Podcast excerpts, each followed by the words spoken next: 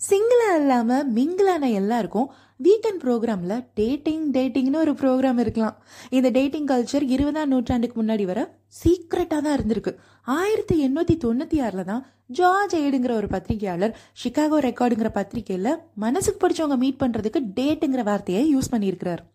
மிங்கிளானாலும் சரி சிங்கிளாகவே இருந்தாலும் சரி அப்பப்போ அவங்கள நீங்கள் டேட் பண்ணுங்க.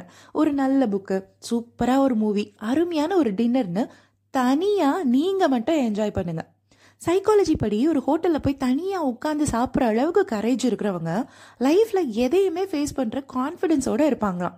So date yourself treat yourself as a special someone because நீங்கள் special and you are important so happy weekend guys இந்த நாள் உங்களுக்கு இனிய நாளாகட்டும். நாளைக்கு சந்திப்போம்.